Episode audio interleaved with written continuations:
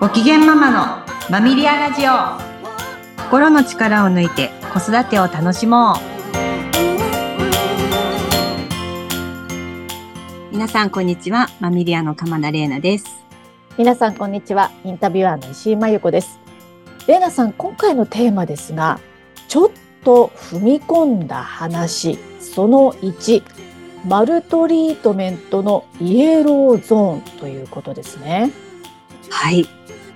前回初めてあのマルトリートメントについてお話をさせていただいたんですけど、あの、え、それが？とか、なんか、あの、それもマルトリートメントになるの？みたいな、あの、そんな印象を持たれたんじゃないかなって思います。はい。ちょっとびっくりしました。はい、これも？っていう。はい。うんうんうん。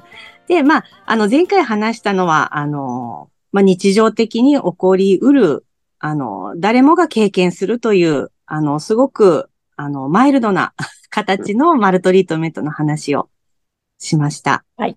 はい。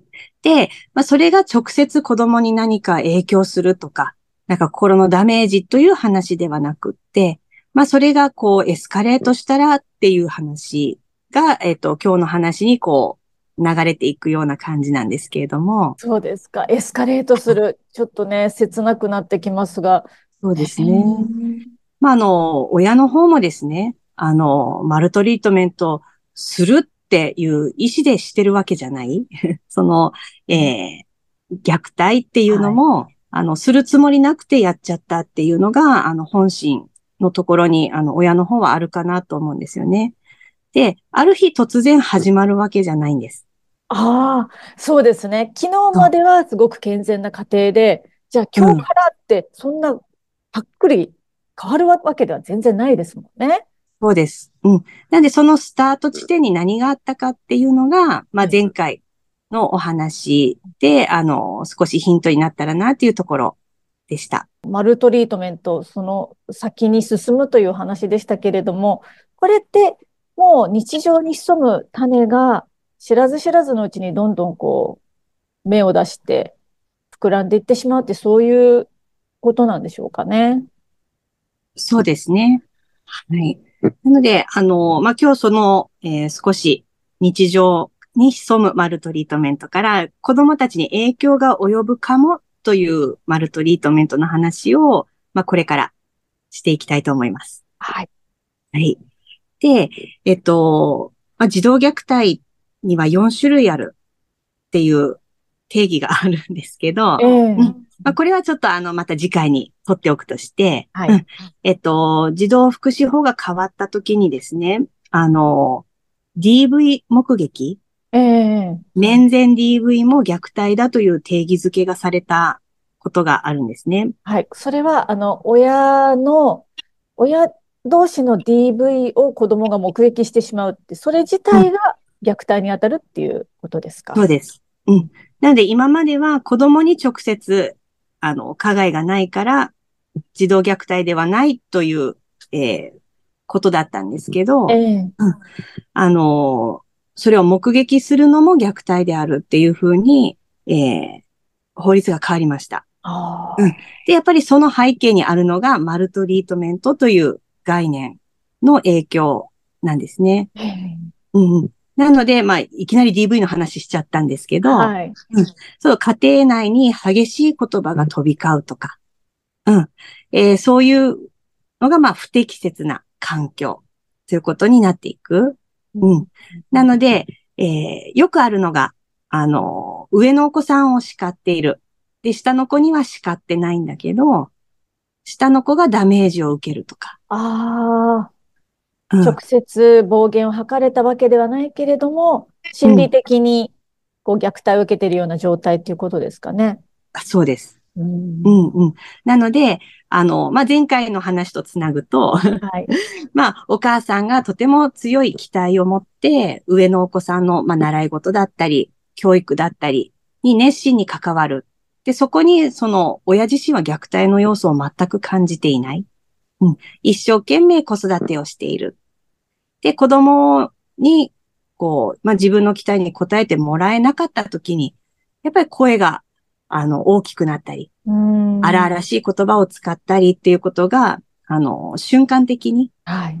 単発的に起きることっていうのは、まあ珍しくないと思うんですけど、えー、うん。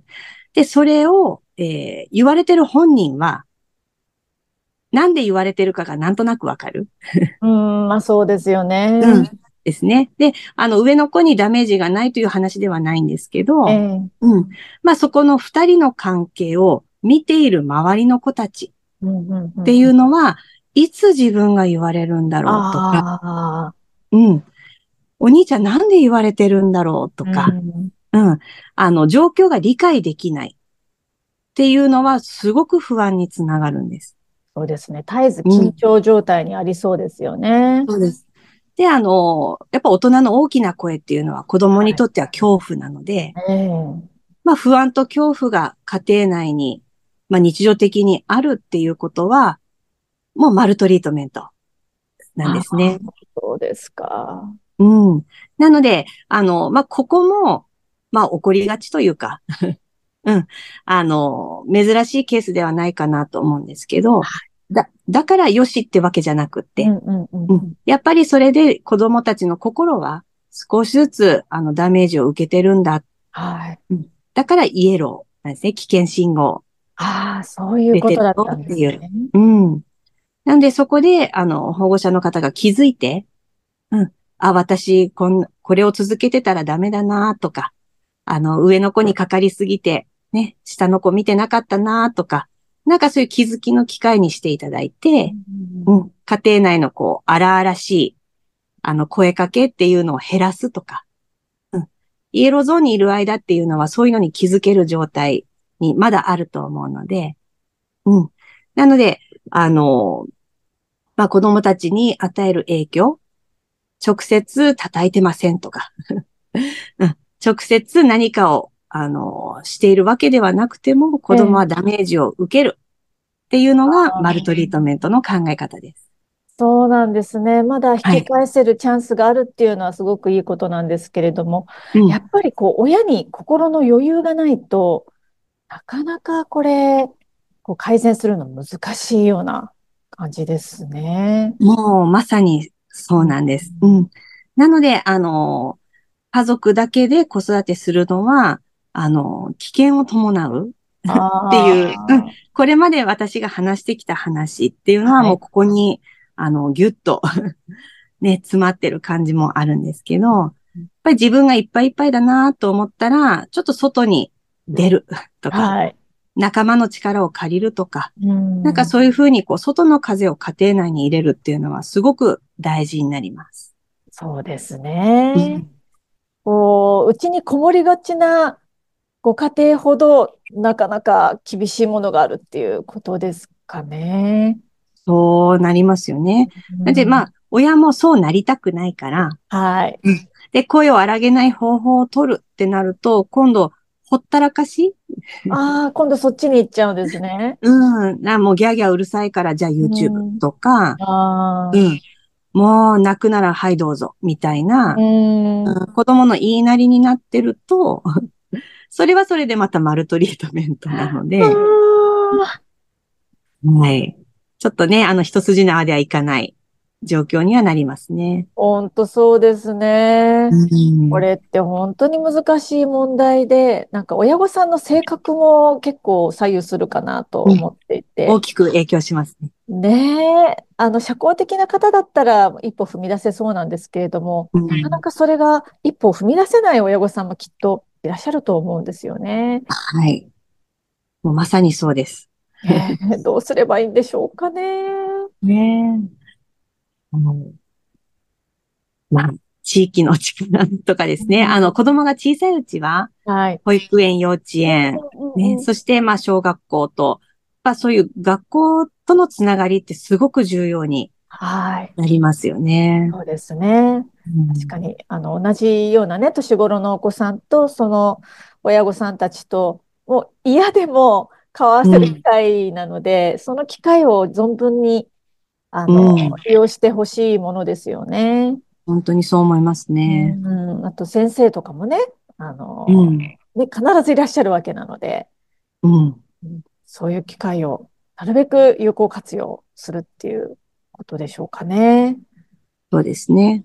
まあ、それもね、あの、しんどいんだよっていう方いらっしゃると思うので、えー、もうほ本当に難しい問題です。なので、周りが、ああ、そうなのかなって気づいたときに、はい、まあ、根気よく関わり続けるとか、まあ、先生方も情報を、まあ、年度が変わったときに次の担任に引き継ぐとか、はい、なんかそういうふうにこう情報を受け渡しながら、こうネットを作っておくっていうのは、子供にとってはとてもあの救いになるネットになりますね。そうですね。そうしたセーフティーネットがね、うまく張れるようにっていうのを、うん、みんなで力を合わせてしていきたいものですよね。そうですね。はい。今日はちょっと踏み込んだ話その1、マルトリートメントのイエローゾーンについてお話しいただきました。ありがとうございました。ありがとうございました。